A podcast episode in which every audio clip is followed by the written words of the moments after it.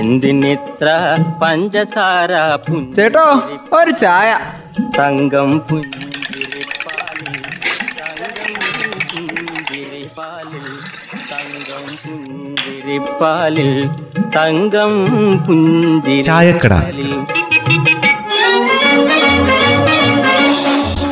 നീ എൻ സർഗ സൗന്ദര്യമേ നീ അല്ല പിള്ളാച്ചാ. നിങ്ങൾ നീറ്റൊക്കെ കഴിഞ്ഞങ്ങാണ്ട് എപ്പോഴങ്ങോട്ടെത്തി എന്റെ അമ്മതൊക്കെ ചില്ലറ കഷ്ടപ്പാടത്ര ഒരു നീറ്റ് പരീക്ഷ എഴുതിക്കാൻ വേണ്ടിയിട്ട് മോളെ കൊണ്ടുപോയി. അല്ല പിള്ളാച്ച പിള്ളാച്ചന്റെ മോക്ക് എവിടെയായിരുന്നു പരീക്ഷാ സെന്റർ? കോഴിക്കോട് മറ്റല്ലായിരുന്ന പിള്ളാച്ച? ഹേയ് കോഴിക്കോട്ടേക്കൊന്നല്ല ഓപ്പര് പോയത്. നിങ്ങൾ ബാംഗ്ലൂർക്കല്ല പിള്ളാച്ച പോയത്? അല്ല പരീക്ഷ എളുപ്പമായിരുന്നോ മൂക്ക്? നമ്മൾ പരീക്ഷ എഴുതാൻ വേണ്ടിയിട്ട് ബാംഗ്ലൂർ തന്നെയാ പോയത്. ഒന്നും പറയണ്ട എന്റെ അമ്മക്ക നമ്മുടെ നാട്ടിൽ ഈ കുന്ത്രാടത്തിന് തന്നെ ഉണ്ടെങ്കിൽ നമ്മളെ ആടം വരെ പോകേണ്ട കാര്യമല്ല ഉണ്ടാവും അല്ല പിള്ളാച്ചാ നിങ്ങൾക്ക് നമ്മളെ അടുത്തുള്ള ജില്ല ഈ കണ്ണൂരോ കോഴിക്കോട്ടുക്കോ കാസർകോട്ടുക്കോ ഒക്കെ പോയി പോയിനോ നിങ്ങൾ എന്തായി പറയുന്നത്? കണ്ണൂര് ഒന്നാം ഓപ്ഷൻ കൊടുത്തേക്ക്. കോഴിക്കോട് രണ്ടാം ഓപ്ഷൻ കൊടുത്ത്. മൂന്നാം ഓപ്ഷൻ കൊടുത്തത് എറണാകുളം പോകണോ മലപ്പുറം പോകണോ ബാംഗ്ലൂർ പോകണമെന്ന് വെറുതെ കിടക്കട്ടെ എന്ന് വെച്ച് ബാംഗ്ലൂരും കൊടുത്ത്. മൂന്നാം ഓപ്ഷനാണ് കിട്ടിയത്. നമ്മളിപ്പോൾ എന്താ ചെയ്യുക പരീക്ഷ ആടെ ആടെ പോകാണ്ട് പറ്റുമോ അത് അടിപൊളി. പിള്ളേച്ചനൊരു രസത്തിന് മൂന്നാമത്തെ ഓപ്ഷൻ ബാംഗ്ലൂർ എന്ന് പറഞ്ഞങ്ങ് കൊടുത്തു. കിട്ടിയത് അവിടെ തന്നെ. പണി കിട്ടിയല്ലേ പിള്ളേച്ചാ?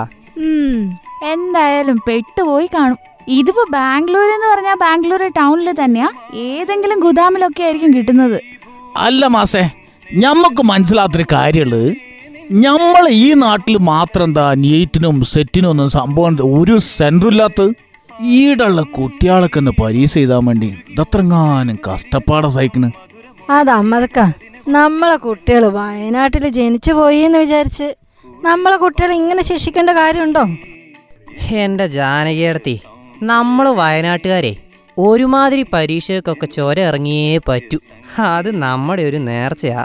ഈ കോഴിക്കോട് എന്ന് പറഞ്ഞാലേ ടൗണിലൊന്നും ആയിരിക്കുകയല്ല കിട്ടുക കോഴിക്കോടോ കൊണ്ടോട്ടിയോ പിന്നെ അങ്ങ് മുക്കത്തോ അവിടെ എവിടെയെങ്കിലുമൊക്കെ ആയിരിക്കും ഇനിയിപ്പോൾ അവിടെ ചെന്നാലോ അനുഭവിക്കാനുള്ളത് മുഴുവൻ അനുഭവിച്ച് പരീക്ഷ എഴുതിക്കോളൂ അത് ശരി തന്നെ ഒന്നെങ്കിൽ തലേ ദിവസം പോകേണ്ടി വരും അല്ലെങ്കിൽ നേരെ വെളുക്കുന്നതിന് മുമ്പേ വണ്ടിയും വിളിച്ച് ഇവിടുന്ന് അവിടെ എത്തുമ്പോഴത്തേക്കും പഠിച്ചതൊന്നും തലയിലുണ്ടാവില്ല നിങ്ങൾ ഇക്കൊല്ലത്തെ പരീക്ഷ കണ്ടീനോ ഇക്കൊല്ലത്തെ പരീക്ഷക്ക് കുട്ടികളും പരീക്ഷക്ക് നോക്കാൻ വന്നോലൊക്കെ കണ്ടു കഴിഞ്ഞാൽ വല്ലാത്തൊരു കഷ്ടപ്പാടേനി ഓലൊക്കെ ബഹിരായസി പോയി തിരിച്ചു വന്ന പോലെ ഉണ്ടീനി. ഹാവു മാസ്കും ഗ്ലൗസും തലയിൽ പിന്നെ തോപ്പിയും ദത്തക്കാൾ നമുക്കെന്നറിയില്ല കോവിഡിനെയാണ് അതോ പരീക്ഷേനെയാണ് നേരിടാൻ പോകുന്നതെന്ന് ഇത് കണ്ടാലേ സംശയിച്ചു പോവും. അല്ല പിള്ളേച്ചാ ഞാനൊന്ന് ചോദിക്കട്ടെ. നമ്മുടെ ഈ വയനാട്ടിലെ പരീക്ഷാ കേന്ദ്രം അനുവദിക്കാൻ എന്താ ഇത്ര തടസ്സം?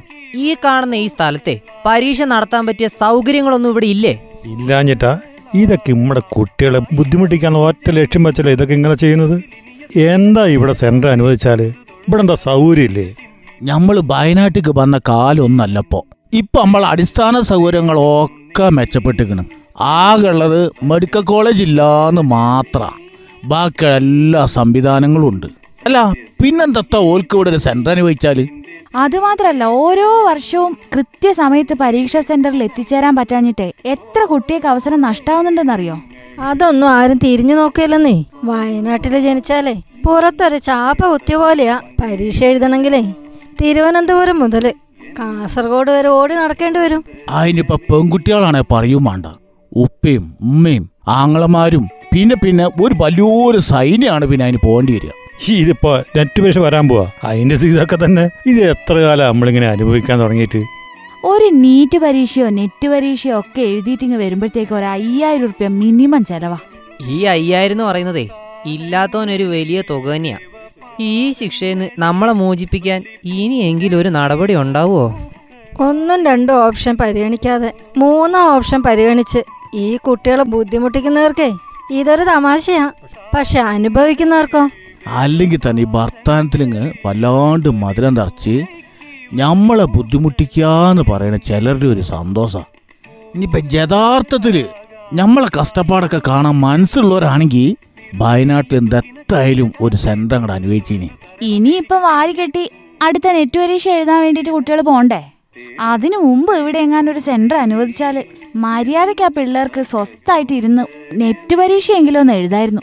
ഇത്രയും കാലം നമ്മൾ ബുദ്ധിമുട്ടിയില്ലേ? അതൊക്കെ പോരെ. ഇനിയെങ്കിലും നമ്മളെ കുട്ടികളൊക്കെ സ്വസ്ഥമായിട്ടുള്ള മനസ്സോടുകൂടി പരീക്ഷ എഴുതട്ടെ. ജാതി കഷ്ടപ്പാട് കഷ്ടപ്പെട്ടിട്ട് നമ്മളെ കുട്ടികൾക്ക് ഒരു മാർക്കെങ്കിലും നഷ്ടപ്പെടാതിരിക്കാനാണ് നമ്മൾ നോക്കേണ്ടത്. എന്തിനിത്ര പഞ്ചസാര ചേട്ടോ ഒരു ചായ. തങ്കം പുഞ്ചിരിപ്പാലിൽ